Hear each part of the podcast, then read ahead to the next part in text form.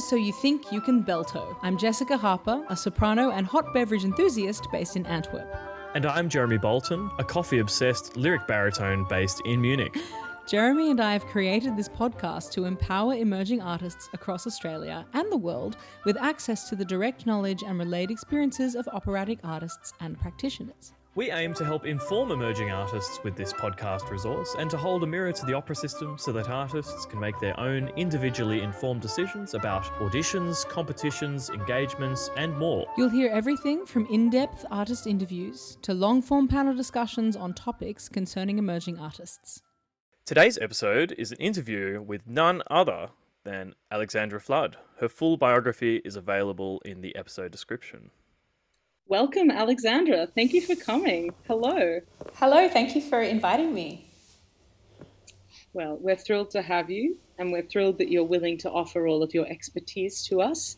So, um, can we start with can you tell us a little bit about your sort of how you got where you are today as a Fest singer at the Volksoper in Vienna, or soon to be Fest singer? Yes, yes so um, I am. I'm just. I haven't signed the contract yet, so. so. Should we start so again? when this um, no, it's fine. It's fine. I'm, I'm, sure. I'm sure that by the time this goes out, um, I hope that I will have signed the contract. Yeah, um, we're still yes. um, chatting about that. But yes, I, I've been asked to uh, join the ensemble full time at the Volksoper next season, um, and mm-hmm. I've been there on what they call a residence Residenzvertrag, so a residence contract in this current season, which is somewhere between guesting and a fest. And originally I was only supposed to be here for like three and a half months, but as I was, whilst I was here, they asked me to take on three more roles. So I ended up staying almost Brilliant. the whole season. Yeah. And in terms of Amazing. how I got here, you mean like from the beginning like yeah my... as much as you're willing to share or, or maybe like the key the key experiences that you think propelled you forward to to where you are now? Yeah sure. So um my parents met and fell in love. No i'm just kidding. Um, well actually it's kind of their origin story kind of informs a lot of my my life because they met in country victoria on Phillip Island. They're both from Melbourne, but they met there, they got married there, and I was born there. I spent the first part of my childhood on Phillip Island, which was a wonderful place to have a childhood. There wasn't, you know, like a huge music school in the primary school or anything like that, but there was a wonderful local local music teacher who taught me piano and gave me my first sort of experiences. So I was having piano lessons when I was like maybe 4, I think I started. And I definitely, my parents really believed in the Suzuki method, which was very popular at the time in Australia. And so I was, I immediately began really at the very early stages um, with a, a real oral approach to music learning, which meant that I developed a very good ear when I was very young, which I think as a singer has helped me hugely. I had to learn how to actually read music much later, which I somehow figured yes. out toward the end of my master's degree, if I'm being honest. but but uh, yeah, it just sort of gave me a nice um, a nice basis for having a really strong oral connection to making music. Um, and then I spent the second half of my childhood in in the Middle East, and luckily in this small town where we were, there was a German, a retired German opera singer, and she taught me the fundamentals of breathing and breath support when I was very young. I mean, I was only singing, you know, Schubert songs and, and occasional Mozart, but we spent 45 minutes of every hour lesson doing breathing, which was amazing and gave me a very strong foundation. And then I studied in uh, Melbourne with Vivienne Hamilton at the Conservatorium, but I just did a diploma of music, I didn't do a bachelor, so I was studying art and a couple of law subjects and commerce, and then I dropped all of that and just focused on the BA and the music diploma. And then I went and studied journalism at RMIT, but all the while still doing extracurricular music, lots of Eisteddfods. I joined Opera Scholars Australia, which gave me my first exposure to sort of professional level orchestras and performance opportunities and first time working with conductors and stuff like that, which was great. And then it was actually whilst I was working as a producer at the ABC on Classic FM that I got the opportunity to sing Musetta in La Boheme in an American summer festival. And I had to sort of quit my job and borrow some money from my parents and go to Europe and try it out. And, and there was really no looking back. And that was 10 years ago that I did that. Wow. That's amazing. So that sounds like you had, I didn't know this. Uh, full disclosure to the listeners, Alex and I have been quite good friends for a number of years. We met in the, the Cunning Little Vixen, what feels like 100 years ago with Pacific Opera. I think it was 2014. 15. Um, that I didn't realize 2015. Okay, I didn't realize that you had you were leading a double life with a law degree in journalism and stuff as well. Do you think that stuff has also been really useful for yeah. you in yeah. Definitely. What, what so do I don't do have you, you got a, from that. Well, so I don't have a law degree. I just took some law subjects. I think I took mm. principles of business law because that was one of the commerce Amazing. related subjects, which I actually really like, and torts randomly. But um, I do think that look, I'm a big believer in a classical education, and by that I mean like, you know, maths, the the languages, English, and some kind of thing that's going to teach you logic and critical thinking, like ideally philosophy. Because I think that in classical singing, you know, there's a lot of things that have to develop naturally, biologically, before you're ready to take on opera repertoire. And there's a lot to be said for spending your early 20s or your late teens growing your mind. And I think the critical thinking skills that I developed through my undergraduate and graduate education outside of music really helped me. You know, even just today, we were having lunch with the cast and conductor and director of The Merry Wives of Windsor, and we were having this really in depth debate about, you know, the meaning of some of the messaging that we were conveying and, and what was happening in 1918 in Europe at the time when we chose to set the piece. And I was able to meaningfully participate in that conversation because of my education. And even just the fact that I studied 20th century history has informed the way that I approach opera, my ability to be sensitive to cultural issues that my European colleagues are aware of that maybe maybe in Australia we don't have immediate exposure to the reality of you know what it was to be a 20th century European or you know American. I, I think it's there's a lot to be said for those early experiences, and then also in a more concrete way, the media training helped me hugely because it gave me a sense of confidence in doing interviews. It also gave me, you know, the ability to use language to convey the message that I wanted to convey. And whether that was in an interview or in a job interview setting, you know, like an audition setting, when sometimes I've done interviews where journalists have asked me questions that I didn't want to answer, and being able to skillfully steer the conversation into what I'm wanting to promote, you know, th- those kind of things. I oh think God. everything. A superpower. I had one interview by a Dutch tabloid, and I went in and I very arrogantly took my then young boyfriend into the interview with with me, and I was like, "Why don't you come and just observe, and you'll learn a thing or two about how to do an interview." And of course, the tabloid journalist took this as an opportunity to just grill me about my personal life and asked him, like, is it hard to have like a diva girlfriend? And it was awful and it was so hilarious. Oh, no. And the article spoke nothing at all about the show and it was amazing. So I learned my lesson. I'm not foolproof. yes, yeah, no, they'll tell if they can take one one thing and run with it, that will sell copies, they will. exactly. Yeah, I've experienced that too. I, I once did an interview for someone, and the the article ran with a point that I'd made totally off the cuff, not important, not related at all to the singing, and they ran with that and wanted to write the whole article about that one issue. But thankfully, I got to see it before it went. Yeah. So you've talked a lot about these these wonderful business skills that you've picked up along the way. Would you say that those are more of an integral part of your success, or would you say that you're your language acumen and how hard you work on that side of your career as well has been more more useful? Yeah, it's a it's a really good question because I think in many ways, it would be easy for me to say, yes, the fact that I speak German fluently has objectively led to more successful professional outcomes. However, I would say that the fact that I speak German or the fact that I'm maybe culturally aware of what it means to live in Europe or Germany or whatever that is doesn't necessarily lead to like getting hired.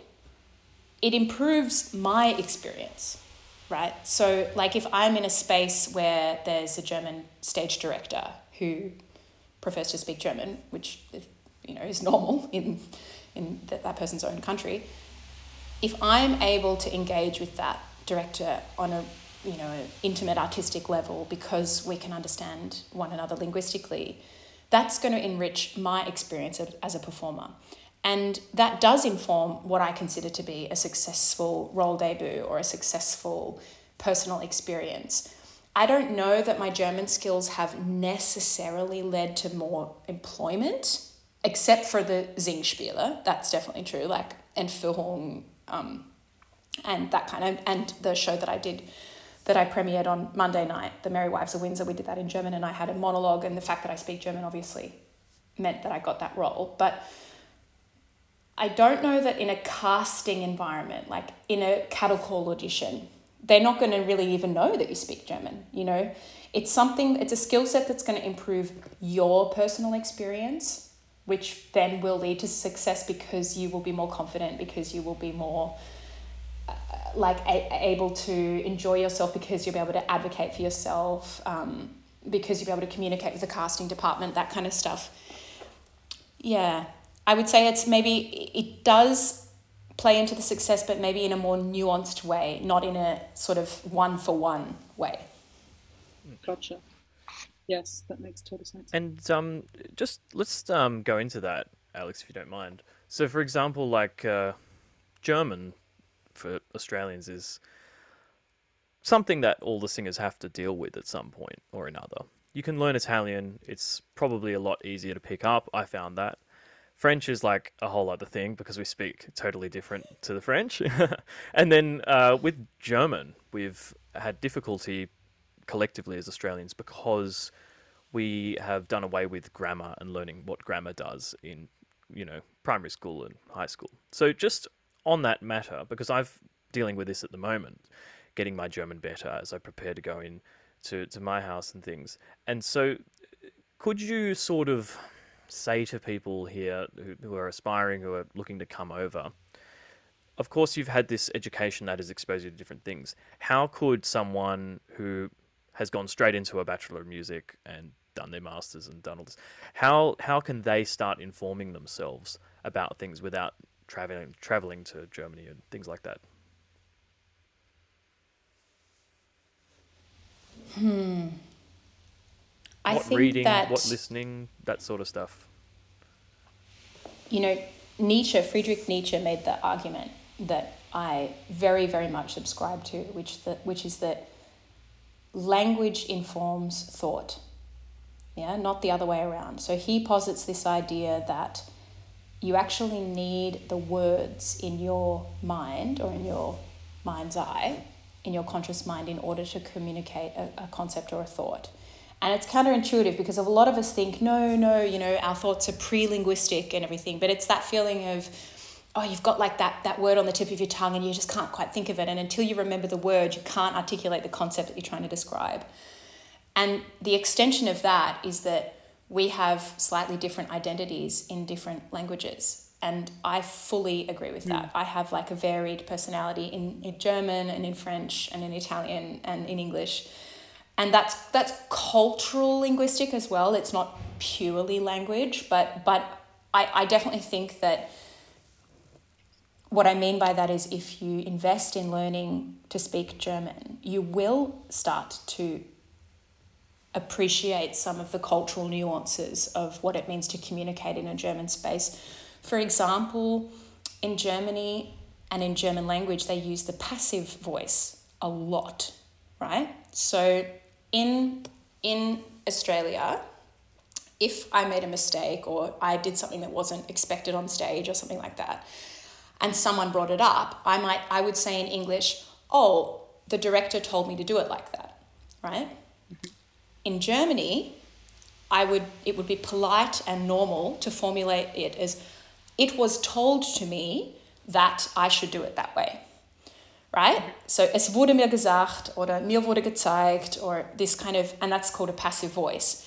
And it's very important to know how to use that passive voice in German because you could, of course, say in German, ja, der, der Direktor, der Regisseur sagte mir, you know, the director told me. Of course, that, that exists as a grammatical form, but it's not the way that conflict conflicting issues are discussed in a German context. And so like even that learning something like that is going to enrich your experience once you're on the ground there because you'll hear when colleagues are use the passive voice uh, when it makes sense, you know, maybe politically or in a space where they're unsure of um, maybe how much they want to expose what's been told to them or who they want to you know so it's really interesting. And those are things that you'll pick up just purely by learning the language and and by exposure to that. I would also say reading like the general knowledge of my colleagues about like when important revolutions happened or like you know important political leaders. Like everyone in Europe knows the surname of the current leader of Turkey, for example you know and i think being informed about what's happening politically what's happening socially and what happened over the 20th century in europe will definitely enrich your experience in a theatre because almost every show that i work with that i've done or every director that i've worked with contextualizes their work within some sort of socio political framework you know? And so just feeling like and that that comes from reading.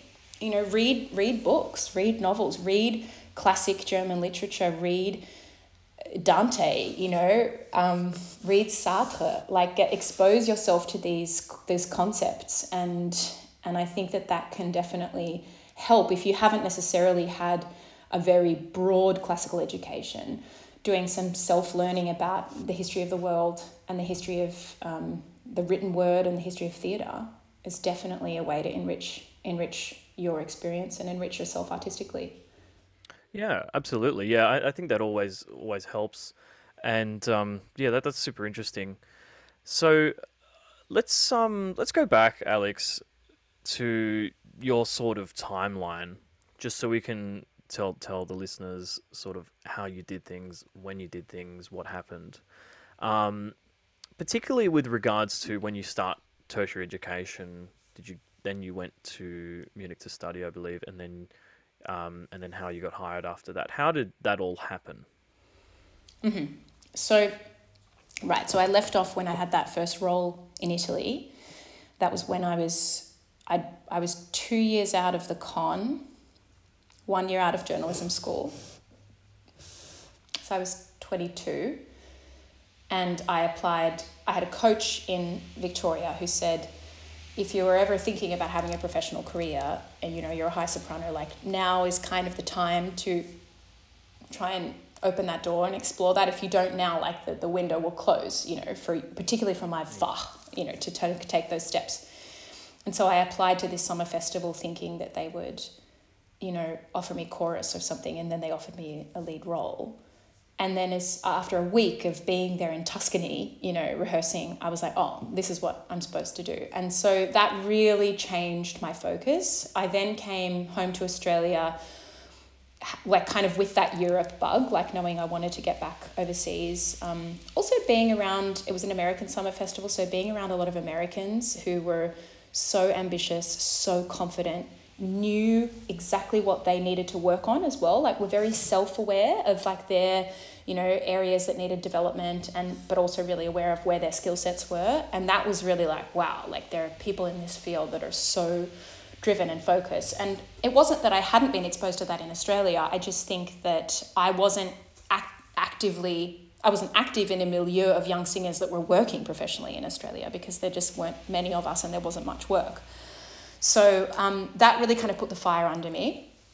And I came back and decided to enter some competitions, and I won the Opera Foundation for Young Australians AIMS Award and the um, accompanying secondary scholarship. So that took me to Europe in 2013 to do AIMS, which was amazing. And that's where I met my first agent Um, it's like sounds like that's where I met my first husband. You know, it's like my first agent, my first of many. but he really supported. No, I love that for you. he, he really supported me through those um, early years of my career, which was wonderful, and we're still you know friends. Um, so and it also again like that first ex- exposure to professional orchestras to professional conductors that I then remained in touch with you know for several years afterwards, and then at the end of that AIM summer, it was two thousand and thirteen. I went to the Salzburg Festival where Siobhan Stagg was a young artist and I just went to like visit her and try and like see some shows. And while I was there, she said, You should audition for the Young Artist Program. And I was like, What do you mean? Like, uh, what are you talking about? what are you talking about? And she was like, No, no. So she called the office and made them make an appointment for me. And I went in, like, I was two hours late because they told me the time in like 24 hour time and I just misread it. Oh no. So I was so I was 2 hours late and We've all done that though. it was so bad and I my first ever professional audition Salzburg Festival, you know. And I I came in and I explained that I'd misread the time and it was really unlike me to, you know, be late. I I was late today, but that's again very unusual. Oh And- no, by five minutes. so far, mate. So Um, and so they were like, okay, we'll see you. And so I auditioned, and I remember the casting director and the pianist like turned and looked at one another because I had sung Blondchen's first aria. And they looked at each other and did this like telepathic communication.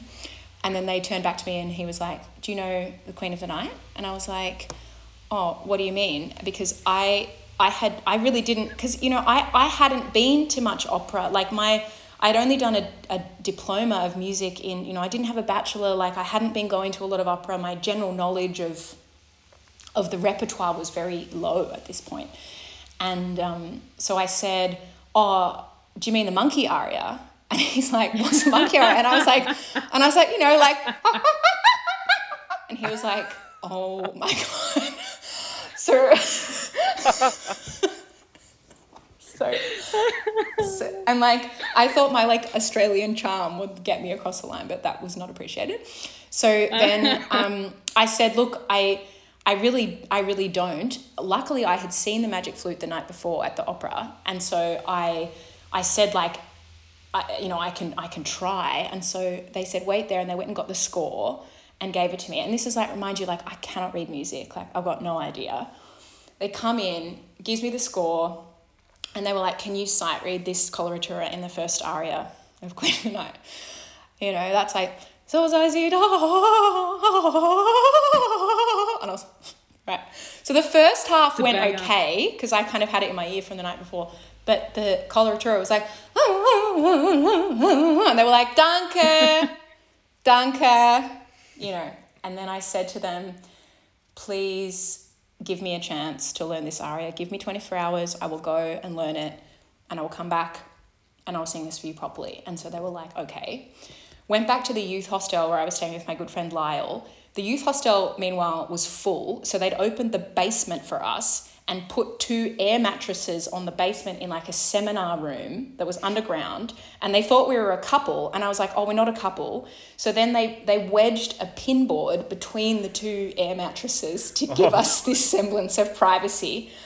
And I got back to the room and I was like, Lyle, Salzburg Festivals asked me to learn Queen of the Night in 24 hours. And he was like, I got you, babe. I have got you because it was his favorite aria. And he was like, okay, we're going to listen to the Damrau recording. We're going to listen to the Gruberova. Like, and we sat there for like seven hours overnight just trying to learn on YouTube. And this is also like 2013. So we were like basically using like dial up internet, you know. yes, but and back when YouTube had you know like three opera videos and seven cat videos, and that's all it was. You know. So I somehow managed, probably thanks to that Suzuki exposure, orally to learn the coloratura and went back in, sang it the next day, nailed the coloratura but fudged the F. And the casting director, meanwhile, has just had enough of me. And he's like, thank you so much, bye. You know, and I, and I was like, no, please, please. I stayed up all night learning this aria this is like, please let me do it again. And then I did it again, and then I nailed the F. And then it was just like, handshake, welcome to the Salzburg Festival. Wow. That And is the most phenomenal story. it's crazy. you know, just crazy. Like this is, and nothing like that honestly has happened to me since then. And I think, to be honest, like if that happened again today, I don't like. There was something about the fact that I was so young. I was totally inexperienced, so I had no. I had this kind of like almost like nothing to lose cockiness about me. I think that pushed me through that early um, experience, and um, and so then I came back this the following. Uh, I went back to Australia, um, done, did a couple more competitions, and then I came back the following summer. Um, did the Salzburg Festival Young Artist Program, and then immediately went to Munich and did the the Masters of Opera at the Hochschule and Theater Academy in Munich, which I so in that year in between those two summers, I decided I did need some more training, and so decided to do decided to do a master's. I did go and audition for some of the opera studios like around the world, like the, all the big ones, and I didn't get in anywhere which was a bit of a blow to my ego because I thought like I'm working at the Salzburg Festival, you know. I thought like, oh, I'm 22, my career's made. It's all uphill from here. No, no. So I didn't get into any opera studios here. Yeah, right. Could you take us back to Salzburg and just tell us what that entailed once you got that position?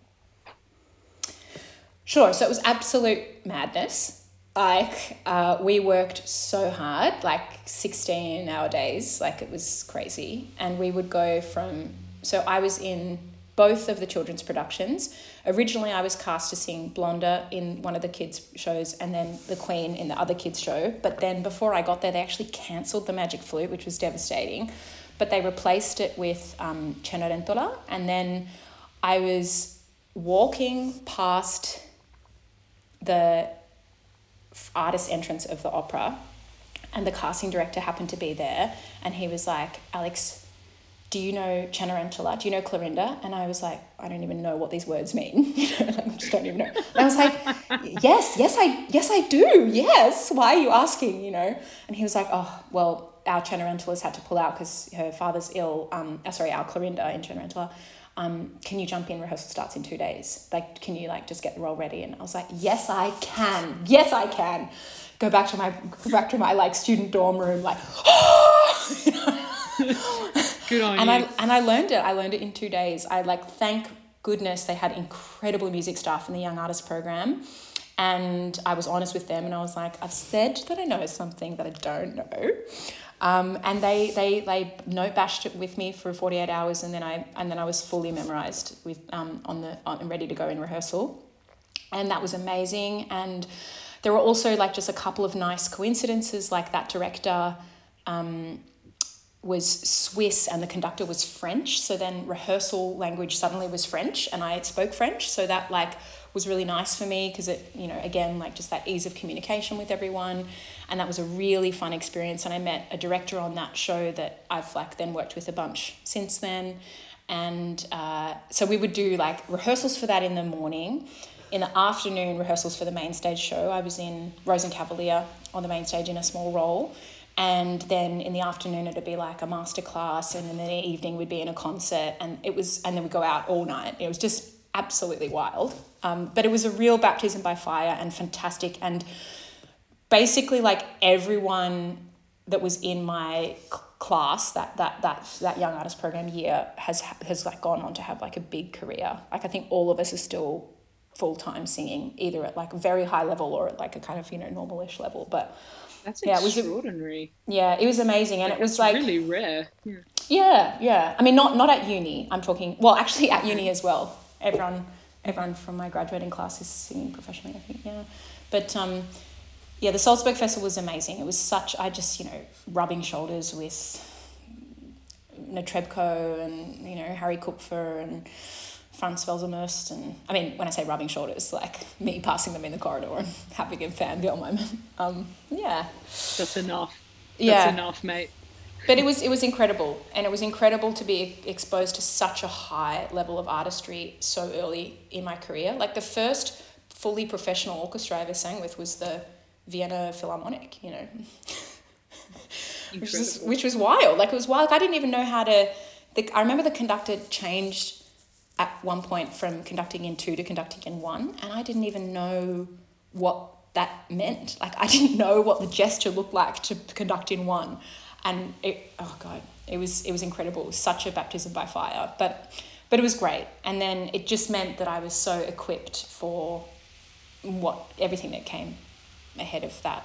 Yeah, and so after that, I went to uni. While I was at uni in Munich, they were very industry oriented, so they they let me go off and do professional work very early in my degree. And in fact, within the first like month, I was cast as the lead uh, in uh, a show with Gärtnerplatz, which was wonderful, and that partnered me with um, you know a director that I've worked with many times since then, and a whole bunch of other stuff. And then I got cast as Blonde out of an audition for. Um, Entführung in in Bregenz in the wintertime and then that led to that particular job led to basically all of the work that I have today.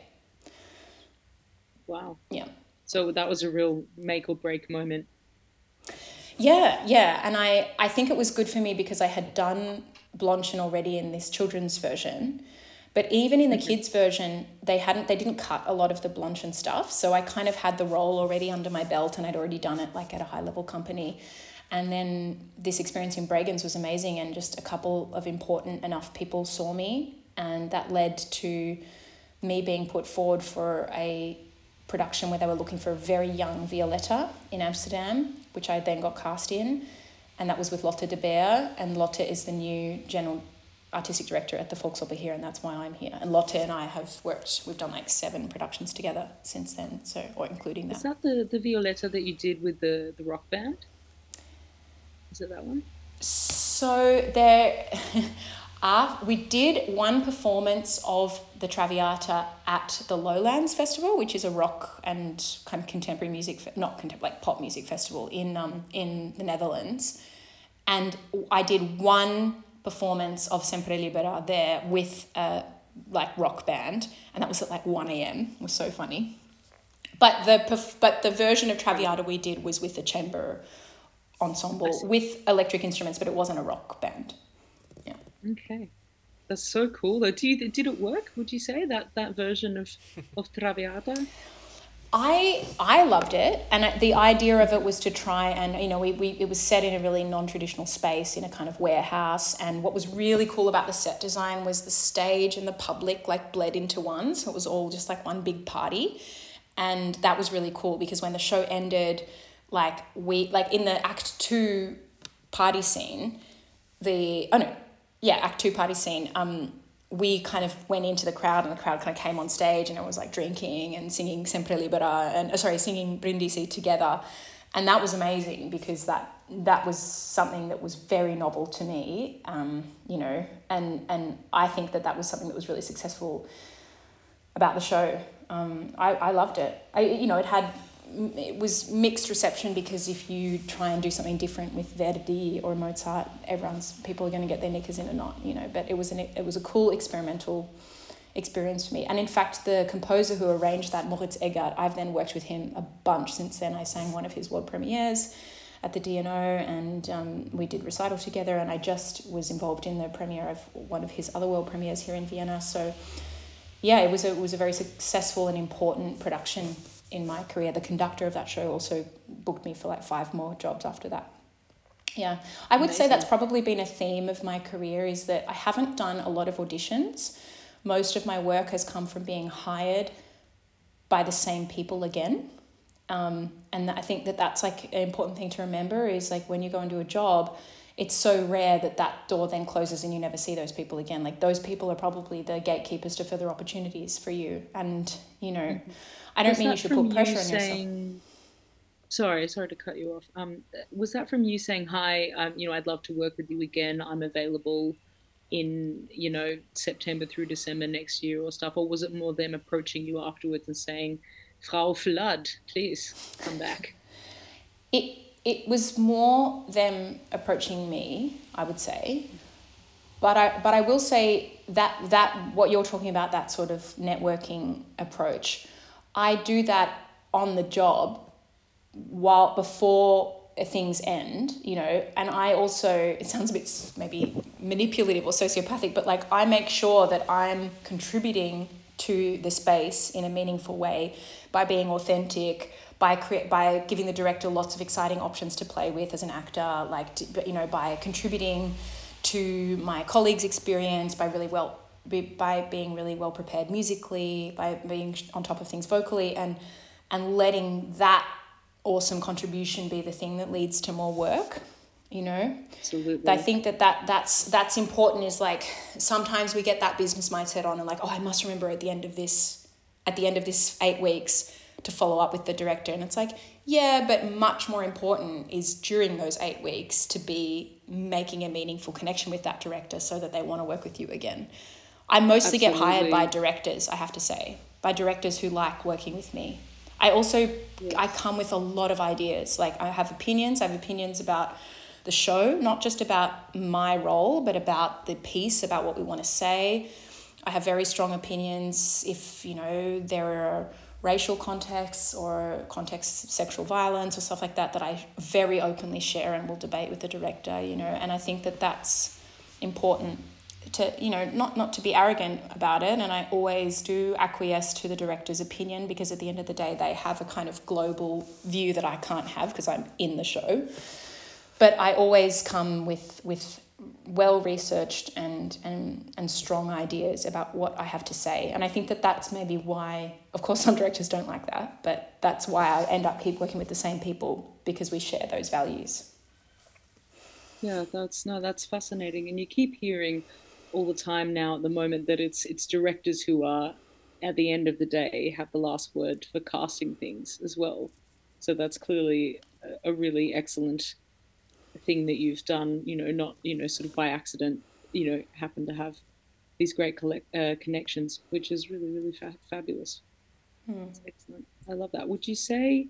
I mean, I don't know. I was just thinking as well because uh, I had coffee with a, a colleague the other the other day, and he was talking about how frustrating it was that one of the singers in the show he's doing was always late and didn't know her music, and she was you know singing one of the main roles, Countess and Le Nozze di Figaro. You know, I've heard of it, whatever, and she just didn't know her music, and I thought, you know. I don't hear much else actually from musicians who are working in the industry at the moment. Like they love to bitch about colleagues who are not being useful. so obviously it comes across on the other end of the scale as well when you are extremely useful and extremely good to work with. So that is fabulous. I mean, I'm I've definitely it's it's an imperfect science, you know. I don't sometimes mm. I've worked with directors who can't stand me, you know, and I can't stand them, or I've worked with conductors who aren't sensitive about balance, you know, and I have like more of a lighter voice, and so that's something that I struggle with. Um, or, you know, it's it's not. I'm not saying that I that I always get rehired always after every job. Of course not. But I try to be authentic to myself and to what my values are, and then of course I naturally connect with people with whom my values align, and I get rehired by those people.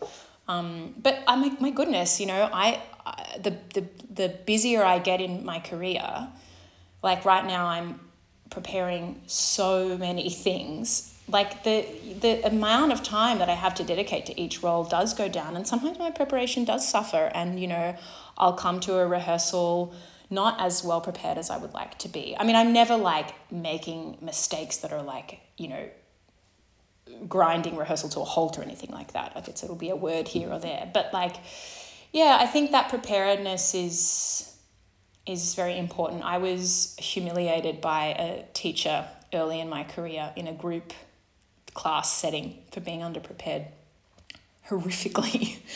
and it was it was awful at the time, but uh, looking back I'm I'm grateful that she told me off because I never came back to another experience unprepared like that. Um, was it yeah. public or was it just with other students? It was like, with other students, but it was present? with like a lot. No, no, no, no. But it was in front of like twenty or thirty other students. So it was pretty embarrassing. Yeah. Um, but the look, I think the thing with other colleagues being unprepared, it does happen, and it really depends on the house and on the conductor. Um, what happens? Like I've definitely been not in shows that I've been in, but I've definitely been like working at a company and like a parallel show's being rehearsed and the Violetta's been fired, you know, because she doesn't know the part, which is like pretty intense. But some some conductors, and it's usually a conductor who would do that rather than the stage director. But um, some conductors have you know absolutely zero patience for that, and you know I kind of understand and that I've heard of that happening many times. And then other companies are more lenient about it, or other conductors are more lenient about it, and they just fit, believe that things will come together at the end. But yeah, like you obviously want to be making a good impression, and maybe if you come to rehearsal unprepared and you manage to pull it together by the end, sure, like from the audience's perspective, everything's fine, but maybe that direct that conductor will remember you next time there's a casting opportunity and be like, oh, that person was a bit tough, yeah. you know. So yeah, I mean, aside from if you, t- you know, were told that morning, hey, can you jump in? Then everyone's going to give you all of the time of day in the world, of course. But yeah. yes, no, if you had the time to be prepared, then be prepared. Jump in, jump ins are also really interesting, right? Because sure, like the the audience or the company is going to be forgiving of mistakes, but like a jump in still has to be good. You know, like people are still paying four hundred euros a ticket. You know like, yeah. like a jump in still has to be of a very, very high quality. So, like a lot of people will say no to a jump in because they they don't want to deliver something that's subpar. You know. Yeah, absolutely. Yeah, no, that's a really key point. You know, a lot of the people who were coming that evening, they've organized a babysitter, they've paid that babysitter, they've gone out and had some dinner. You know, people are going for entertainment and so as mm. you say the audience as long as you're delivering the audience isn't really going to care but mm. yeah that's no that's definitely a thing people saying no you know it could be an amazing opportunity but i think it was nicole car who said that what you say no to in your career is just as useful as what you say yes to and just as important which yeah. is yeah do you so you've been around other singers in particular and other musicians for near for over 10 years actually sorry since you started officially working. Um, do you have you noticed any personality traits that you've admired and adapted in your own preparation or work or personality? And have you noticed ones that you have not adapted? I don't say I'll any say, names we don't want to get sued i'll say two kind of completely opposing things that I, I and I think that two things can be true. You know, we contain multitudes, um, as Walt Whitman said. I really respect when I meet a colleague who's incredibly humble, but incredibly amazing at what they do. And they don't need the conductor to say good job or the director to say, like, wow, you're God's gift. You know, they just have this deep humility about what they're doing. They put the art first, they put the music first. There's very little ego involved in what they do. They're very well prepared, they're supportive colleagues, they're good stage partners. You know, some people they sing their line and then they're like dead face until their next line, you know. it's not fun to yeah. work with that. Sorry, that was just a coincidence yep. that I imitated a tenor sound just then. Um, oh yeah, totally coincidental. um, uh, so, so, so I really appreciate colleagues who are like that, and I try to emulate that mindset. Having said that, I also really admire colleagues who know their value and don't put up with any bullshit. Like, there's an amazing mm. singer that is in our cast of Merry Wives of Windsor at the moment. Interestingly, she was also at the Salzburg Festival my first summer, and we met there. Um, and she's only like a couple of years older than me, and she's al- she was already a star then in Salzburg, and she's had a huge career, and she has this really amazing sense of self worth and of the value of her time. And because she is so well prepared, she is so professional, she's so polished all the time you know, she, when she's in the room, we're not mucking around and wasting time. Like we're being efficient and we're making art. And she's playful and, and everything. Like it's amazing. But she's just got this really strong sense of what she thinks she she is will what she is willing to tolerate. I think in any given space, and that is also so inspiring, because I think as Aussies sometimes we we carry this sort of self deprecating energy into professional spaces, you know, that we're that that kind of, you know, we grow up in that tall poppy kind of conditioning and uh, you know, being told well done. You know, this is, you see you see like an interview with AFL players after a match and the journalist is like, oh, so well done, you know, you guys won. They're like, oh, yeah, you know, it's just a lucky day, you know, the other boys did so well, you know, it's just luck of the draw, you know, just like, and it's like, no, like, you st- strategize this game for six weeks by analyzing the videos of the other team. Like, there's a reason you did better. Of course, there's chance involved, but like, you know, and I think that we're conditioned mm. sometimes to be very self deprecating. And I really had to unlearn that when I came to Europe. I really had to unlearn that people pleasing mindset, that not wanting to rock the boat, not wanting to, God forbid, be labeled a diva, you know. And that mm. term is really just used to put down people who establish boundaries, healthy boundaries for themselves. And so, uh, yeah, I would say those two aspects I really like co- colleagues who are, who are humble and who really exhibit that humility in their practice. And then I also really respect colleagues who know their worth it's got to be backed up with the actual worth, you know. like this Absolutely. this person I'm talking about is an amazing exactly, yeah, exactly. I don't like it if you've got that that sort of confidence or that maybe that real sense of entitlement, but you don't you're not prepared or you're not, you know, like it doesn't make yeah. sense. But yeah, I would say those two kind of ends of the spectrum. Yeah, fascinating. How do you find all of the travel. I mean, granted, we've just had a couple of years of very minimal travel.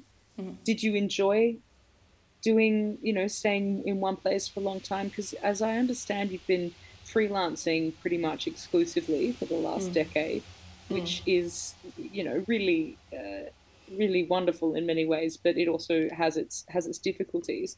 Would you would you be happy to speak about your experiences a bit with that? Sort of your your sort of how, the living arrangements, how you travel, how you manage exercise, health, whatever.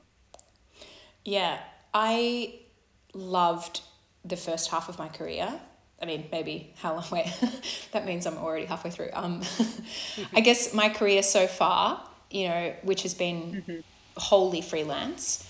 I, I loved it. I loved traveling. I loved being in different countries, you know, Italy, France, Spain, Poland, Germany, Belarus, like Russia, England. wow. I mean, I, you know, I, I absolutely loved that. I loved the challenge of being in a new culture, new languages, um, even like different place, places within Italy, you know, different different places within mm. Germany mm. are so different. And I, I love that and I found it very enriching and I had a very supportive partner who, you know, never, never complained about me being away or on the road or anything like that.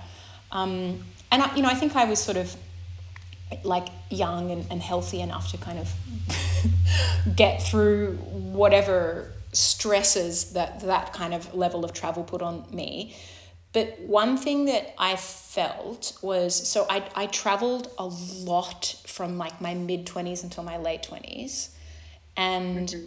then I found that in my late 20s, so when I was 29, I hit a bit of a vocal hurdle where I realized that for this beginning of my career, I'd very much been singing like what I on my on my talent maybe like on my natural talent mm-hmm. and I hadn't been backing that up with a really solid technique and a really solid practice. One of the kind of curses of having a good ear is that you don't need to practice something very much before you've got it memorized. And so, mm-hmm. on the one hand, that meant learning Clorinda in two days so I could jump in was achievable. On the other hand, it means that I only need to sing through something once or twice before it's the melody is in my mind. And so I, I, I kind of skirted by in my 20s of a little bit of under preparation vocally for things, and then I hit a wall at, at the end of my 20s, technically, and I really had to rebuild things. Luckily, that coincided with COVID. Well, luckily, I mean, it was COVID was devastating. Obviously, I lost 18 months of work, but mm. it luckily in the sense that I was forced to confront that reality uh, because I had nothing to do. Like there was no audience to be affirming me. There was no applause. There were no reviews to be like saying like, yes, you're doing a good job. You know, I had to sort of try and find that internally. Um, and I, I, with my teacher together, really rebuilt my technique and built it maybe even for the first time in a, in a, at least a kind of con, uh, a conscious way. And uh, and so that because the freelance work kind of ground to a halt because of COVID, it gave me a stability of being home and practicing regularly. That when I then emerged from COVID, I was actually in much better vocal shape than I had been going into it. And the f- now considering you know I've been working for ten years and now I'm thinking about going fest. It, I, I really see the value in the stability of even just this residence time of being like on and off sort of eight months with this company this year, the stability of like going to the same practice room every day, even just like like the the practice of singing with the same orchestra a few times a week in the same house and getting used to an acoustic and understanding that having stability so that you can actually work on yourself. Like if you're guesting all the time you're constantly singing in different acoustics. So you it's mm. even hard to have like a sense of wait what does my voice actually feel like and sound like um, mm. And so the stability afforded me here has has seen and uh, has given rise to really like an astronomic growth in my vocal technique, I would say, um, and I think led to me being offered Queen of the Night. I don't know if I would have been ready for that um, before now. Yes, we've come full circle in the last decade from sight yeah. reading. So weird. It's so weird. You're singing singing singing die Königin in one of the most important Viennese houses there is. It's amazing. Austria, Austria loves you clearly. It's funny, yeah. Like I eh, sort of started here, and then of course I've guested a bit in Austria over the years, but like most of my career was sort of Germany, France, Italy, Netherlands, and Australia and America, and then like coming back and finding a sense of home in Austria has been really interesting. And I love Austria. I love it culturally here because. Mm it you know it's German speaking, so I feel at home in, in that sense because I can communicate very well, and also not not not only in work, but also if you go to the doctor or you have to talk to your accountant or something, you know, like absolutely. Um, but but it's you know it's it's culturally it's not Germany, you know, it's different. It's a bit it's sort of the gate to Eastern Europe, so there's a, mm, a lot of cultural diversity, and they have this former court system. Like French used to be the spoken language here for a while, and then Italian, and so you know there's a there's a really really interesting mix of European um, and Eastern cultural heritage here, which I really appreciate and enjoy. Yeah. Good. Mm. And, and so you you said, oh, sorry, go, Jeremy. I've been yapping away. No, that's cool. That's cool. Um, just on that, that you've been everywhere, Alex. You've done been to a lot of places, sung for a lot of different people with different orchestras, sounds, tastes. You found your home in Austria. Do you think and, and, and at the Volksoper, do you think there's a, a quality to your voice, to your personality, to your appearance, to the roles you can play that appeals to the Viennese? Um, and have you found that in other roles in, in different parts of the world that you've portrayed? Mm, that's an interesting question. I've been told that my voice has a kind of silvery quality that I think is appreciated in the German speaking world, I would say. Like, I don't necessarily have a voice um, that is a very Italian sound, you know, maybe. I mean, I it, it, I want to go into that repertoire and I think I can work on it, the like Lucia and that sort of Donizetti.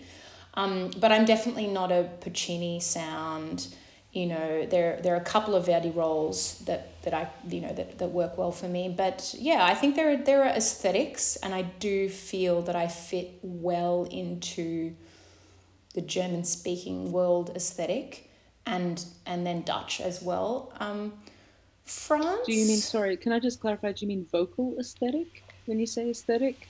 Or everything like visual as well or mostly like the, the, the sound aesthetic visual aesthetic. I mean, I'm a pretty generic looking medium build white girl. I don't know. I, I don't know. I think you're a babe. Oh, thanks, Jess. no, I just mean I don't I don't know if there's anything I mean, obviously my career has been I have a huge amount of privilege, you know, in the way that I look and present, and I'm very aware of that.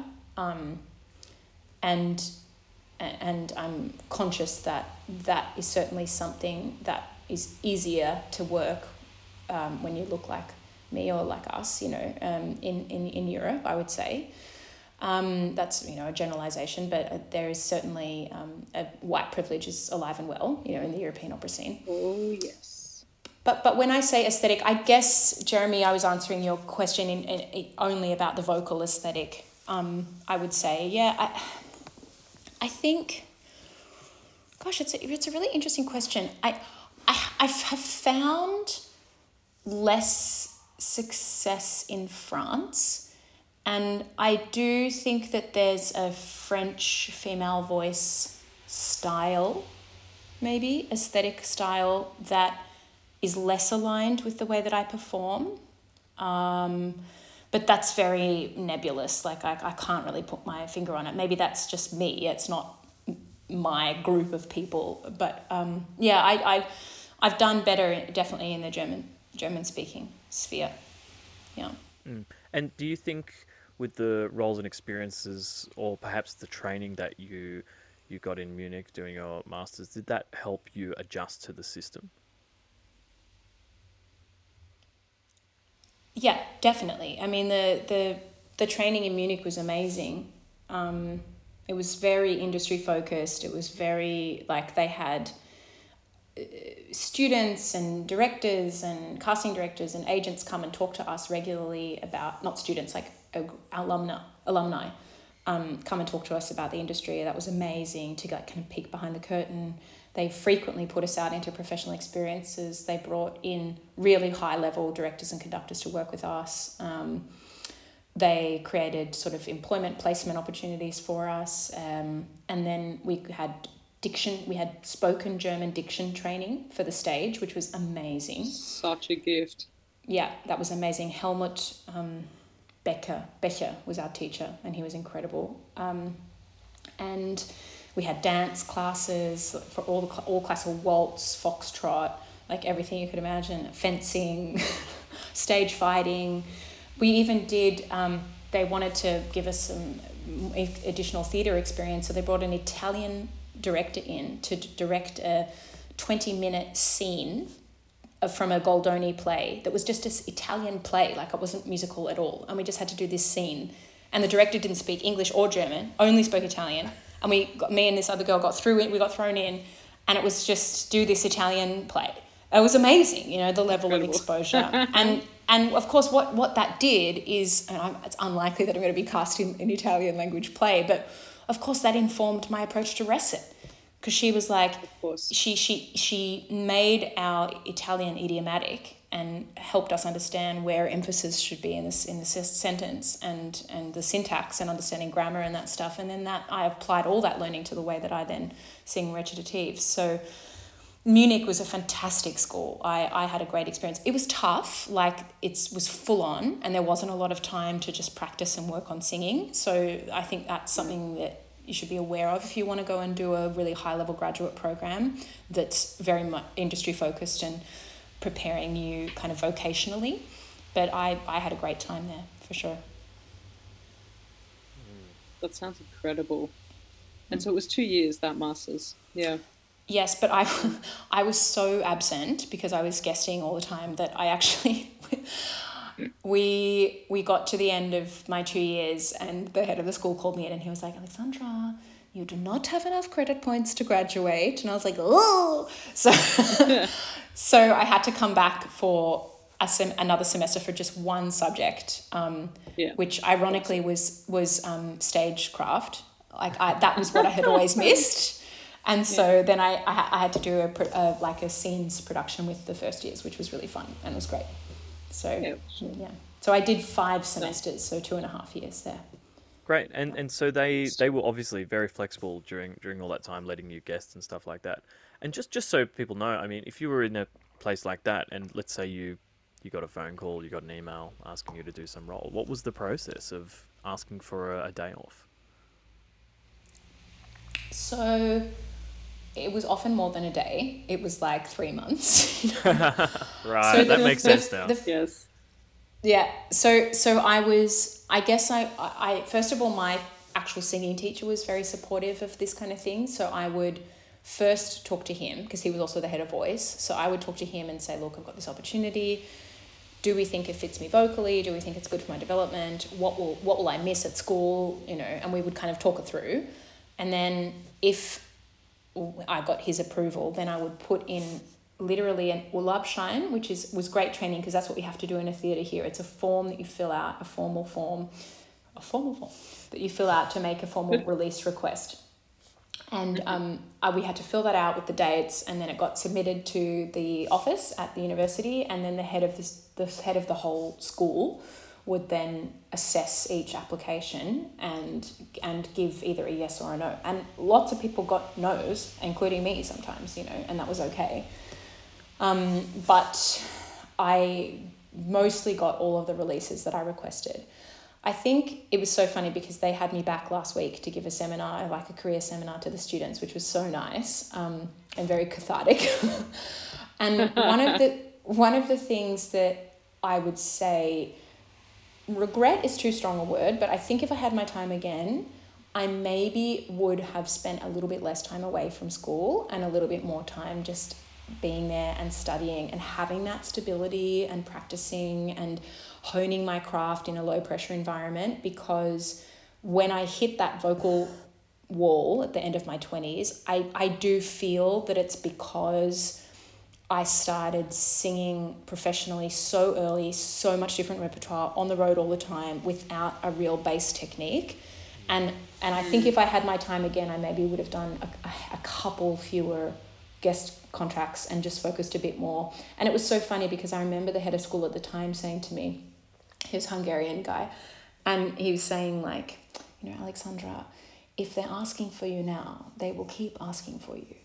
And I, of course, coming from Australia and having this scarcity mindset, I was like, no, I have to say yes now. I have to take every opportunity. I have to say yes to everything. And you know, it was, you know, was, what if it's the only contract I've ever offered ever? Exactly, exactly. And also like it was hard to say no to the money, to be honest. You know, like mm. being offered, you're a student and suddenly being offered like, you know, 2,000 euros a night for a con- for a role and you're doing it 10 times, you know, and then, mm. like it, that, like that was the idea of turning that down was was sort of wild in my mind, you know. But a lot of my European colleagues were just a lot more chill about pursuing professional work, and they maybe weren't as busy as I was immediately out of uni, but then they eclipsed me a little bit in that late twenties period where I really should have blossomed, and in fact, I hit a bit of a wall.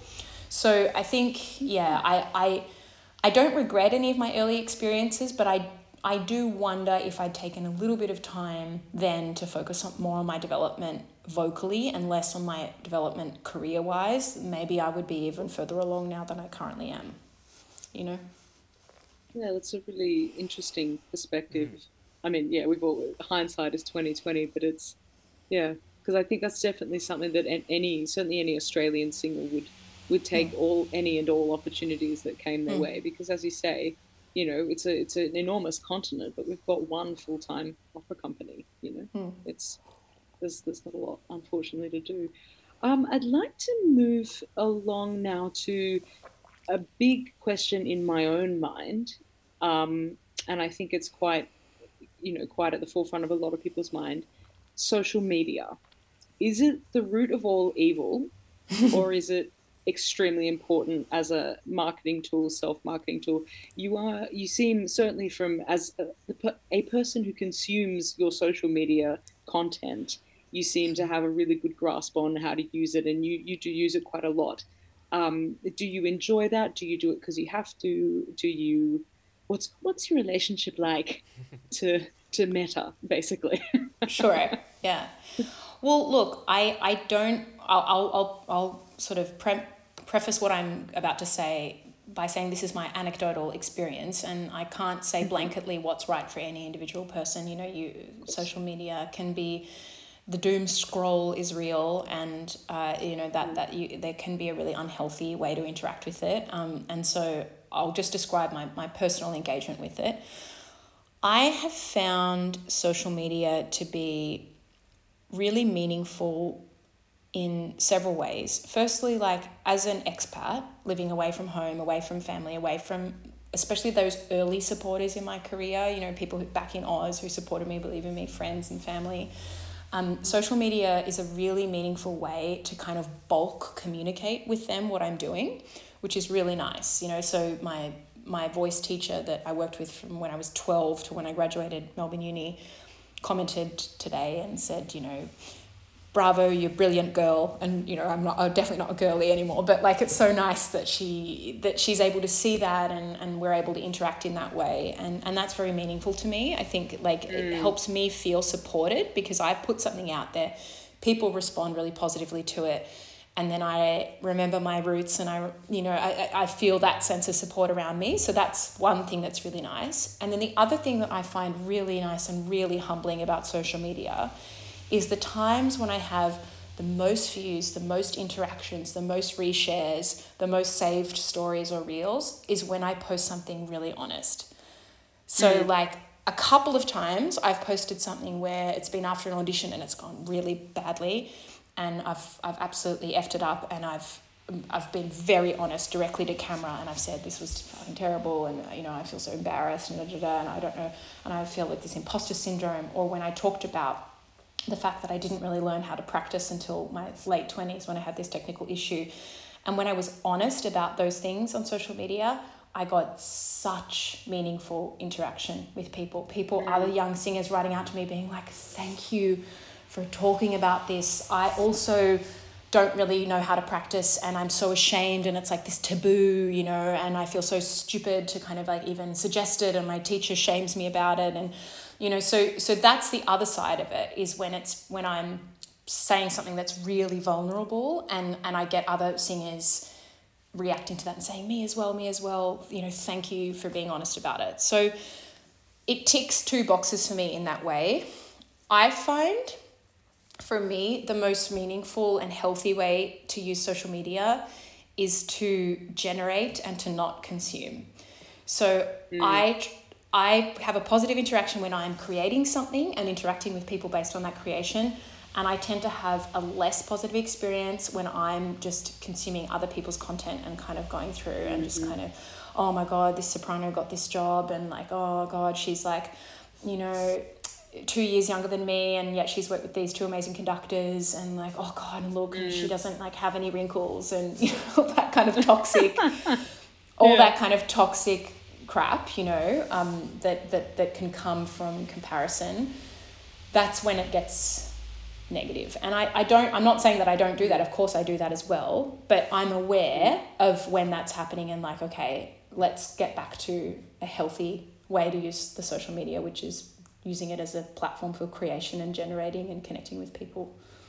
Mm. And I will say I've gotten one job through through social media. One, wow, job. that's very cool. Um, and, and, was that a, a regie or a conductor? Uh, it was for a recital. Someone contacted me through Instagram. Very nice, very nice. That's very cool. Um, I just wanted to ask on that. That's really, really interesting about uh, social media, and we'll we'll get you to send uh, your handle, etc., to put in our episode biog. Um, I would like to ask about comparing oneself because uh, I had a really interesting experience uh, coming over doing auditions. I just wanted your opinion on this, Alex. When I came over, I did auditions. Uh, but the month before, I I had a phone call with yourself. Um, I think I probably spoke to you or texted you, Jess. I rang a bunch of Australians, mm-hmm. but I also went through the lists of people who were in yaps that I was trying to get into, and I looked at like just strictly baritones, and I went, okay, well, how old are they? How like how much has their voice grown? How much of their voice is skill? Um, and and on top of that growth, maturity naturally with you know just hormones and growing up and your voice growing. I found it a really positive experience. It's it was kind of eye opening and a bit crap at the beginning because I like put a I got an Excel spreadsheet together and I put down a bunch of links of baritones in these studios. Like, oh my god, I have to be good. But oh, wow. I yeah, it, it was very confronting. And I looked at it. and Okay, okay.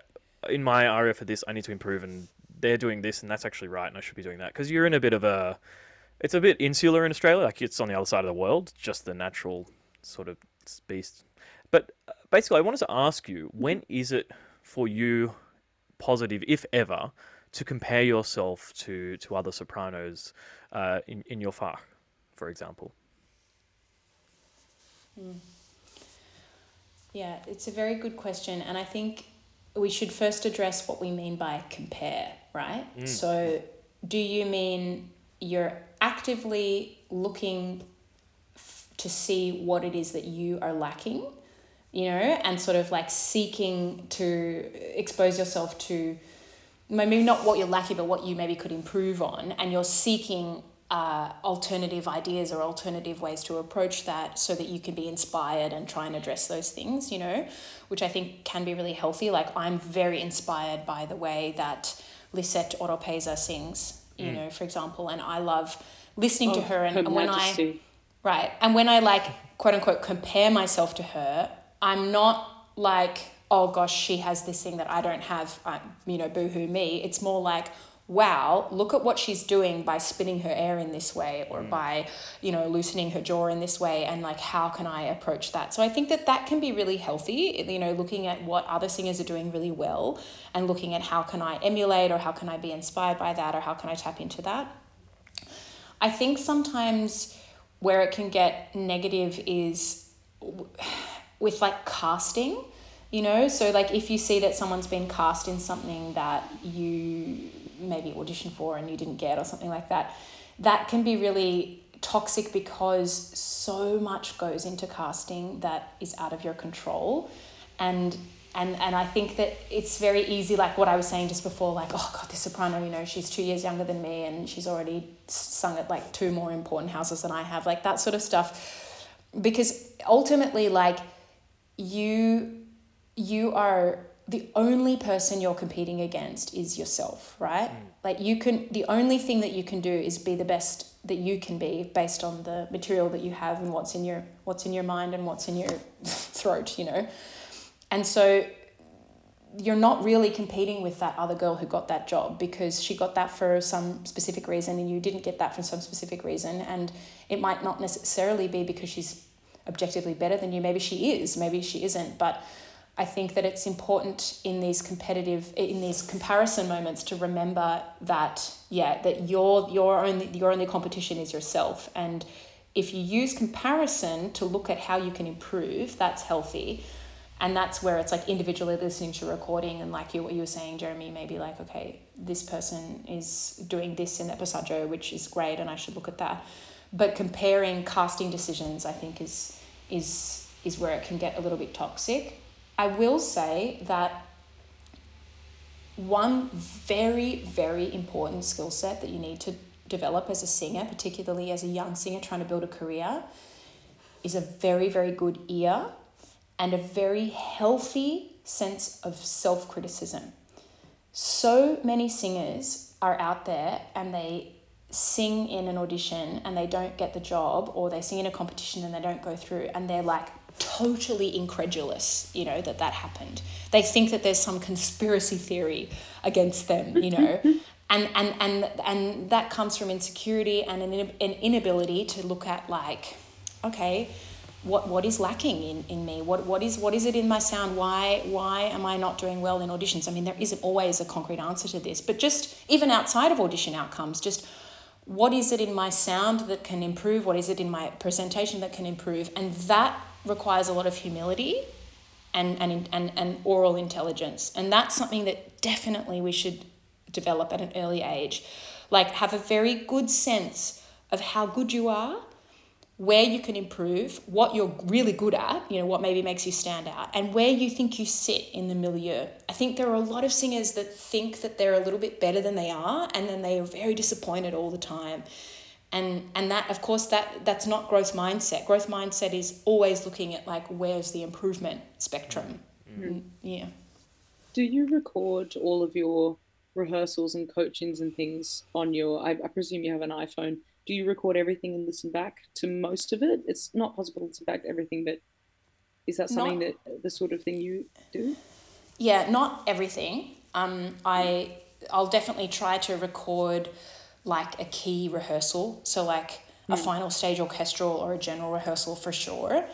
And you know, throughout a run of a show, I'll try to record maybe my aria, like I'll try to record it Archifus or something like that halfway through, just to like check in with like how things are going. I definitely record all my lessons. Um, because uh, I find that that's just helpful, even just in my own practice, to kind of have something to practice along with.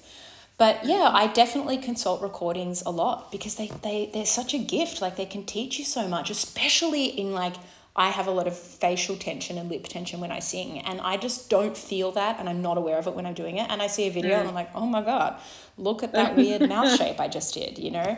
Or look at my, my finger twitches when I sing high notes, super weird, you know? like I would not know that if it hadn't been for videos. Mm-hmm. So, so yeah, I definitely, and, and I would say on this spectrum of, of self awareness, I, I tend to be a little bit too critical. Like after the OHP, the, the orchestral stage rehearsal last week, I was super unhappy because I thought it sounded really shrill and I thought it was really bad. And then one of the colleagues sent me a recording that they made and it was actually like so much better than I thought it was. Mm. And that's important for me as well. I tend to doom spiral a little bit about things and they're often not as bad as I think they are. And I think that's because that's my that's my own baggage and that's my ego's way of like trying to hold me back from really committing and putting myself out there. It's like the whole thing. we can call my therapist for the next podcast to kind of unpack that. But but yeah, like I I, th- I think recordings actually help me feel more confident about about things. Or like I remember like the, at the premiere, I I, I have my I come out my character doesn't sing until the second half of the show. My very first note I cracked on that because I was like I was like warming up in my room like waiting for an hour and a half, and then I come out I have to sing Fenton and I was like Fenton!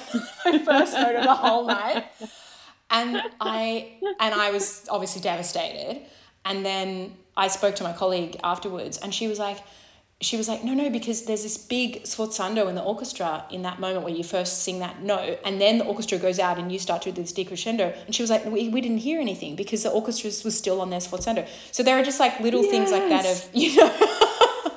so the one like, time the orchestra drowning out the singer was so useful. I love that. Yeah, yeah, yeah, exactly. Yeah, yeah. So I think yeah, recording or having good sets of ears in the house that you trust is is definitely mm. a, a resource definitely a resource. Yeah. That's amazing. Um, I will say maybe that some some voices don't record as well as others. Like some voices mm. aren't captured well by microphones. Um, like yes. I I know particularly, um, you know, someone that's really close to me who sounds phenomenal live and has so much like ping and formant and and like rah like amazing sound but in recording that the beauty of that doesn't doesn't um, come across as, as yeah. much and so this person doesn't tend to do well in like the first round of audition applications for like a competition say because they they sound much much better live so that's also a reality and that that, mm. that just kind of sucks and that's you know again experience like make sure you can find a good room where like space influences yeah. the sound so much you know Mm. Mm, I think automatically yeah, too, when there's a video uh, and you're watching like a friend sends you a video,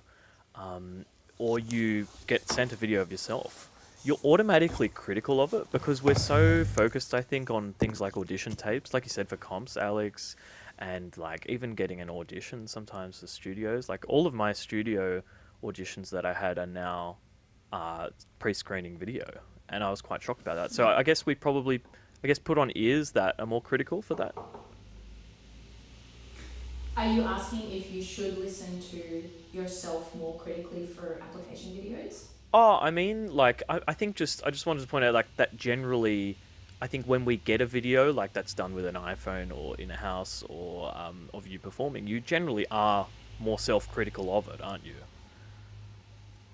When you listen back. Well, it's interesting. It's, it's interesting. I, I don't know. I mean, I, I, I think that some are and some aren't. I think mm. that some singers are hypercritical to the point where, like, so often I'll listen back to a recording, I'm like, oh, it's terrible. And then I'll listen a month later, I'm like, oh, it's fine. And it's because immediately after, Jesse laughing. Sorry, I'm laughing because I'm like, that isn't me every day. But truly, and then I listen to it with the distance of that, honestly, like a month, and I'm like, oh my gosh, this is much more objectively okay than, than I than I thought it was because immediately after the recording I'm too in my head about what went right and what went wrong and like you know and so in fact in fact when you are doing audition application videos, it's really helpful if you can get your recordings done like super well in advance so that when you're making that decision about which take to send, you're not listening to it with the ears of the person who just sang that and is already hypercritical. Like, I think that's a really helpful thing. Um, I have mm. to send some recordings to an important company and they want them, you know, by the end of June or something like that. And I'm going to try and make them now because I want to have mm. distance mm. from from it when I when I come back to yeah. judge it with my own ears. Yeah.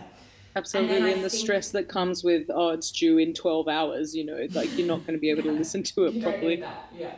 No. Yeah, and then the other side of that is potentially what we, what I was saying before about singers who who haven't developed a strong sense of self criticism and that mm. listen to their recordings and they can't they, they aren't able to assess what's working or what what's not working or or, or, or something like that or maybe even putting a recording out there that that is subpar and that they shouldn't put out there, you know, because they aren't able to be self critical. So I think there's a big spectrum. It just depends on your personality and your exposure level. Yeah. Mm.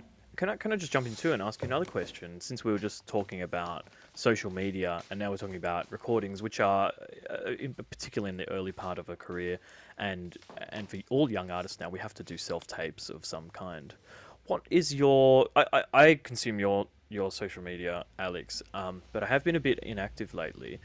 Tell us about what you do about putting your recordings up of whether it be a snippet in a practice room or you know you get an excerpt sent that's been a professional recording and you, and you decide to repost that. How do you feel about that and how do you see other singers interacting with their own recordings on their own social media? Yeah i mean videos of me singing are definitely the things that perform the best. Like that's definitely the most interesting content. Like that's what people want to hear especially something that's like 25 seconds you know I find very rarely will people listen to a whole aria, like three minutes, very rarely on social media. They are listening to the first 30 seconds or so. So, because of that, I'm, I'm disinclined to post a full aria um, or something like that. I'm, I'm more likely to post an excerpt. I'm also very like as when I was younger, I put all kinds of trash on YouTube, you know. And as I as I get older, like I I am more selective about what I put out there. I haven't uploaded a video to YouTube, not publicly. I mean, I have lots of unlisted videos for like applications and stuff, but I haven't put something public on YouTube for a long time because I'm just conscious of um, wanting to control the image of what's out there. And I also wasn't a good critical listener a few years ago, and I put some videos on it. And actually, my agent at the time being like, Alex, this is not like a great recording. You should kind of maybe take it down. You actually sing better than this now. It's like, oh, you know. Mm. So, so I think I I'm selective about what I post. I mean, I'm not I'm not selective. Like I'm not trying to, you know, cultivate and in a false image of what I sound like or something like that. Um, and I, I happily post me cracking or making a mistake or something, you know, in a rehearsal or something like that. Absolutely. But I, yeah, I, I, if I do post something, it's probably a little clip or something fun or me discovering a high note or something like that, something kind of novel. Mm. Yeah. Yes, and for all of the, the type A singers out there, all the perfectionists, I've never in my life been to a professional performance where even the biggest star has not had at least one cracked note. So I, loved what you just said about posting, cracking a note here and there as well. It's you know we're human after all, and it's yeah, it's something and that we, we can't forget. Coming coming to terms with and not only accepting but embracing cracking, I think is also a really mm. healthy thing. Like you know. Mm one of the biggest crackers of the 20th century was Montserrat Caballé. She cracked all mm. the time because mm. she was constantly taking the risk of doing those mm. tiny high pianissimi. And that's what's yeah. going to happen. Like if you take that risk and you you choose that vulnerability and you choose to walk that tightrope, tightrope. Of course, some people are gonna you're gonna crack sometimes. like there might be some like dust in the air or like whatever yeah. it is, you know but it's for me I, I would hear a thousand cracks but then I could hear one like devastatingly stunning pianissimo and I Absolutely. remember watching recently or more recently I guess it was in COVID I have like no sense of time I guess it was like last year yes. months ago um, Sondra Radvanovsky rehearsing Aida in Paris, and I was in like one of the last rehearsals, like st- last stage general, not the final dress rehearsal, but a penultimate dress rehearsal, and she she was going for all these high pianissimi, which was so impressive in Aida, and mm. um, and you know one of them she just did a big old crack on. And yeah. she, she she slapped her thigh and she like pointed the conductor like and shrugged. You know, she was like, oh well, go for it. And because at first she cracked and I was like, oh, no, and, and then like everyone, it was fine, you know. And it's like Sondra yeah. Radvanovsky, like she can I crank as many times as she wants. So she's taking risks and she's doing something exciting, you know. And so yeah. so I I really like normalizing. I mean, I don't expect audiences necessarily to understand it, like non-musical audiences, mm. but like definitely amongst us to normalize a bit of a crack every now and then. God, yeah, yeah, yeah, yeah. Absolutely, because I mean, you know, if you if you I used to, I don't know if this is because of what I was taught or what I told myself, which is uh, probably a lot more likely. I'd say I created this one in my head. But uh, I used to think, you know, if you made a mistake where you cracked or something, like it would be over, people wouldn't take you seriously because, you know, but I mean, you know, I, I just, I had a crack in a quite an important competition semi final a few months ago and I apologized to the adjudicators afterwards. And I said, look, apart from that, you know, do you have any other feedback? And they all said, oh, no, none of, we didn't care about that you were you know you were making this lovely color and whatever da, da, da. and i was like holy shit. Yeah. No one cares yeah. you know? Yeah. It's so it's interesting. Really... like we we we think that perfection is what's going to get us across the line but it's actually mm. the opposite of perfection. It's that risk taking and that decision to be vulnerable and which is artistically moving that's going to that's going to make people sit up and listen to you.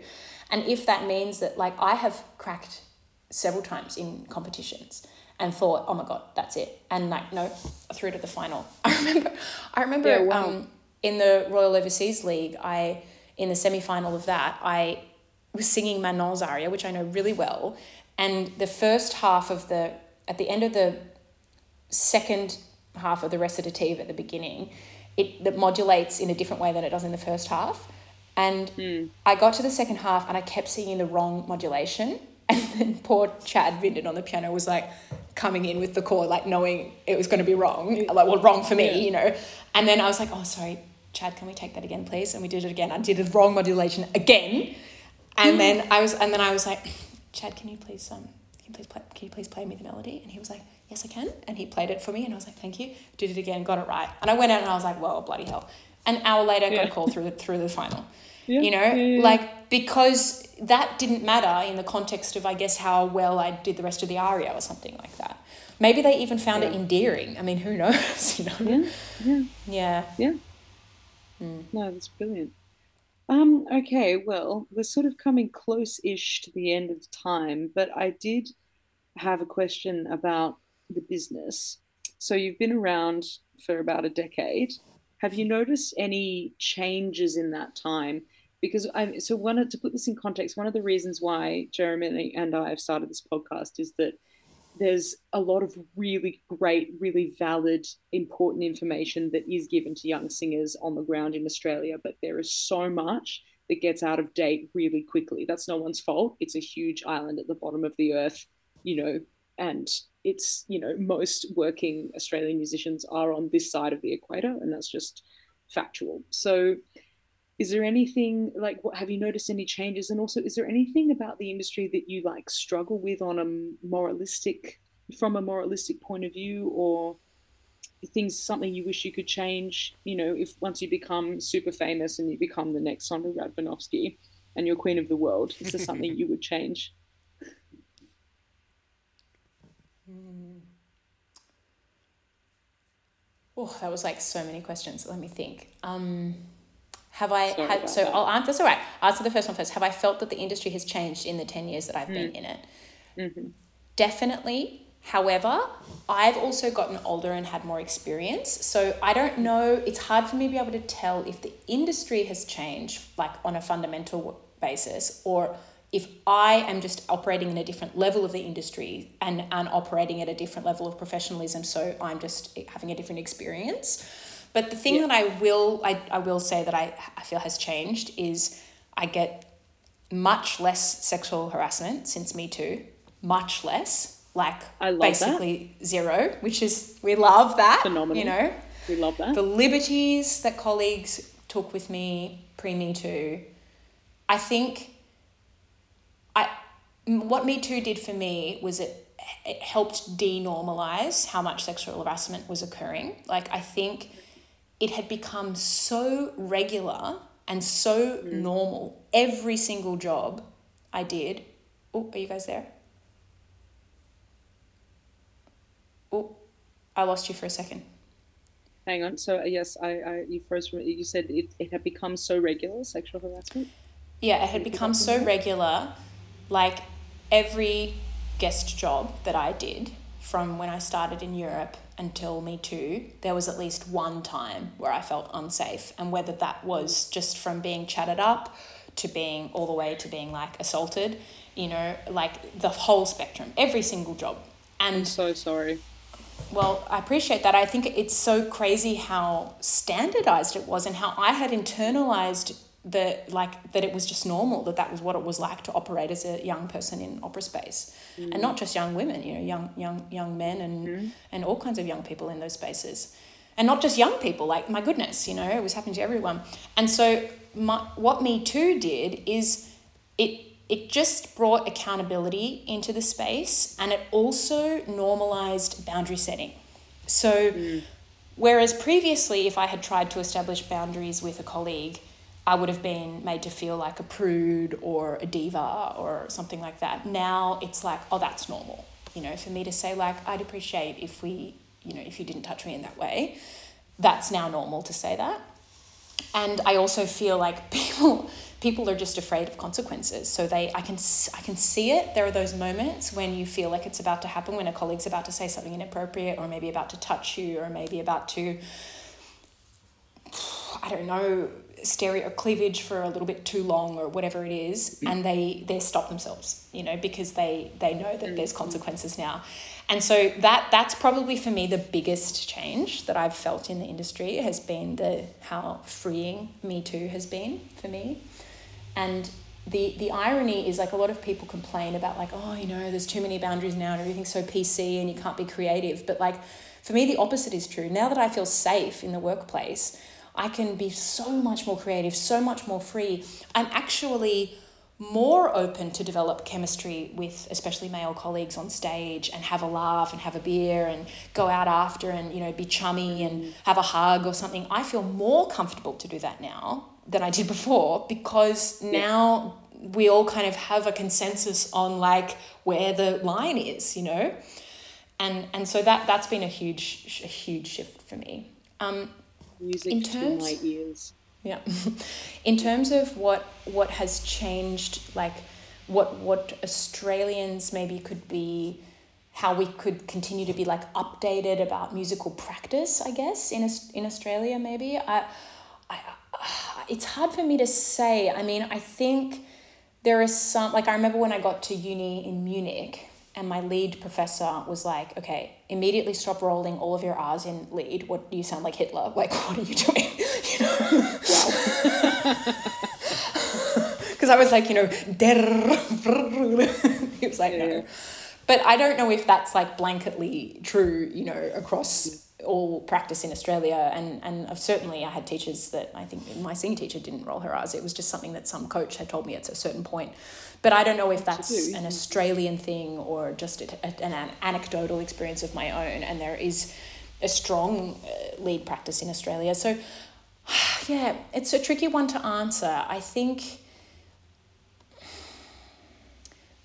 there's a lot of experimentation in the form in, in Europe. Like, for example, art song recital. Um, is there's a lot of really boundary pushing stuff happening uh, in Europe outside of like what a Schubert recital should look like or what a Schumann art song with Liederabend looks like. Um, and I feel like we can lean into embracing boundary pushing in the Australian classical sphere as well, like what a master's recital should look like. It can look non-traditional, you know, th- these sort of things. Um, but again, like I don't, I don't necessarily feel um, particularly well equipped to to comment on that in, in, in any kind of meaningful way, other than my own anecdotes. I have to say. Yeah. Okay.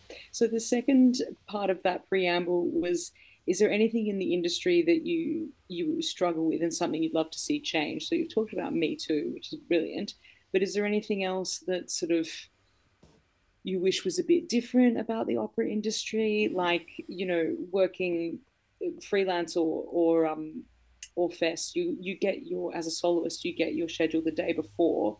Is that something you you know make peace with? You think is fine? um, for example. I mean, yeah, I just when I think about that and I compare it to literally every other industry that exists, you know, you sort of think, how do people with families deal with this, with dependents, be they, you know, I don't know, or parents they need to look after or something, it, you know, that can make it pretty tricky. Um, mm. So, some, is there anything on that along that line of thinking that you would be willing to, to chat about? Yeah, um, I don't have. I don't particularly have an issue with the way that the rehearsal schedule is done. I think that the I can't. The director has to be able to decide day by day what scenes need more work and what scenes okay. need to be developed, and you can't. You can do your best to schedule all that to within an inch of its life, but the reality is in the rehearsal room, one scene is going to take a week to put together, and, and you know that needs to be the case. So the the rehearsal hours at the Volksopera are actually quite good. So it's ten to one, and then five till eight and so it's mm-hmm. actually really nice because the whole afternoon is open for you to go to your doctor's appointment or do your groceries or whatever. Do a um, podcast, yeah. Do a podcast, exactly, yeah. Um, and then in the evening, they're five till eight. It's that that's also then not too late because you know you're getting home at eight thirty and it's not too late to have dinner. You could still maybe put your kids to bed if you wanted to or something like that. So I quite like the setup here. I'm used to ten till two, two to ten which is mm. much more tiring because I find if you finish mm. at 10 o'clock at night and you have to be back at the theatre at 10 in a.m. Uh, yeah, you know, that's that, what that's, we had in Dresden as well. Was, yeah. yeah was, which is, that's. I, I don't like that as much. I prefer this, this system. But um, in terms of like, gosh, what I would change, for me, I really feel that the industry lacks the, a, a proper sense of like a union, you know, to represent mm. freelance artists and guest art soloists needs like the the chorus are so well represented by unions the orchestras all of the administrative staff you know they have these advocates that are out there and i think it's so hard in the soloist world to develop a, a sense of union because first of all it, it's to, totally borderless you know so like today i'm working in austria next week i'm working in berlin and you know like like there's no national boundaries around this industry that where we could uh, say okay broadly speaking this is the cultural value set within which we'd like to establish a union. So that doesn't exist. Yeah. and then even if you are stable in one nation you know in a rehearsal room like i mean this this merry wives of windsor we're doing our lead is german our second lead is scottish our other lead is austrian then we've got american austrian french german australian uh, English, uh, Dutch, you know, like, and there's such a broad set even within the cast of cultural values of maybe what's appropriate yeah. or what what what what we what we cherish or what we dislike. And, and even within us is even within the same like young people it's it can be different. And so it's so hard to establish a sense of core values that we would then want to be represented by a union. And so that's something that i feel gosh how amazing would it be if we had, um, you know, collective bargaining? yeah. For oh for God. for fees, if there was trans, yeah. I wish there was more transparency about fees. There's Absolutely. no transparency about fees, and I remember getting my agent asking for a higher fee for me for, because I was seeing the lead role in an Italian opera, and the house said this is far above what we would ever pay anyone. And if we paid Alexandra that, she'd be getting paid 50% more than any other members of the cast, and that's impossible. So we agreed to what they offered and moved on. I happened to become good mates with a baritone in the cast who was singing a much smaller role than me, and we were open about fees, and he was getting paid like 25% more than me.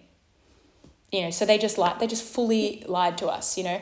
And, oh, and if we were unionized and we had collective bargaining agreements and like that wouldn't happen. So that in an ideal world that would be something that would evolve i don't necessarily see it happening i think the industry is like many many many different little villages that are kind of trading ports that are trying to work together and there's too much diversity i mean mm. the, too much the diversity is fantastic but it is exists in such a way that it would be almost impossible to unionize. But that's what that's what I would wish for. Great. So we just had one more question, Alex, and we're going to ask this to everyone at the end of the podcast, uh, as we get towards the end of every episode with an artist. Basically, what are you saying to young artists, Antipodeans, who are looking to make the big move over in a year, five years' time, six years' time, whether they're at the beginning of a degree, towards the end of a degree in Australia, wherever that progression is? What are you saying to them if you only had five minutes? Start to learn the language of the place you're going to. Not necessarily because it will change um, your casting or professional outcomes, but because it will make your life easier uh, in that place. It will make you feel less foreign. It will make it easier to make friends and connect with people and be taken seriously and feel that you have a place. So that I would say invest in that. Figure out where your um, sort of areas of development are in your technique and address them and figure out what your strengths are and lean into those. So don't worry about picking repertoire that fits into a perfect Fach box. Pick things that you sing really well that show you t- t- in the best light. And even if that means that you have two pieces that are super contrasting, or I just really don't feel that that matters. I mean, in this Fach system here, in this Fest system, I'm singing so many different Fachs, you know. And recently, Linz just put out an ad for looking for a baritone, and the roles that they want the baritone to do are totally diverse, you know, not one fach. So I would say make sure that your audition packet shows you off really well I'll, I'll rather than trying to squeeze yourself, yourself, into yeah, a certain so fach position. Use, I would say use your time at university and... all those times immediately after university to really figure out what you are good at and what speaks to you. What is the poetry that moves you? What is the what are the composers that move you?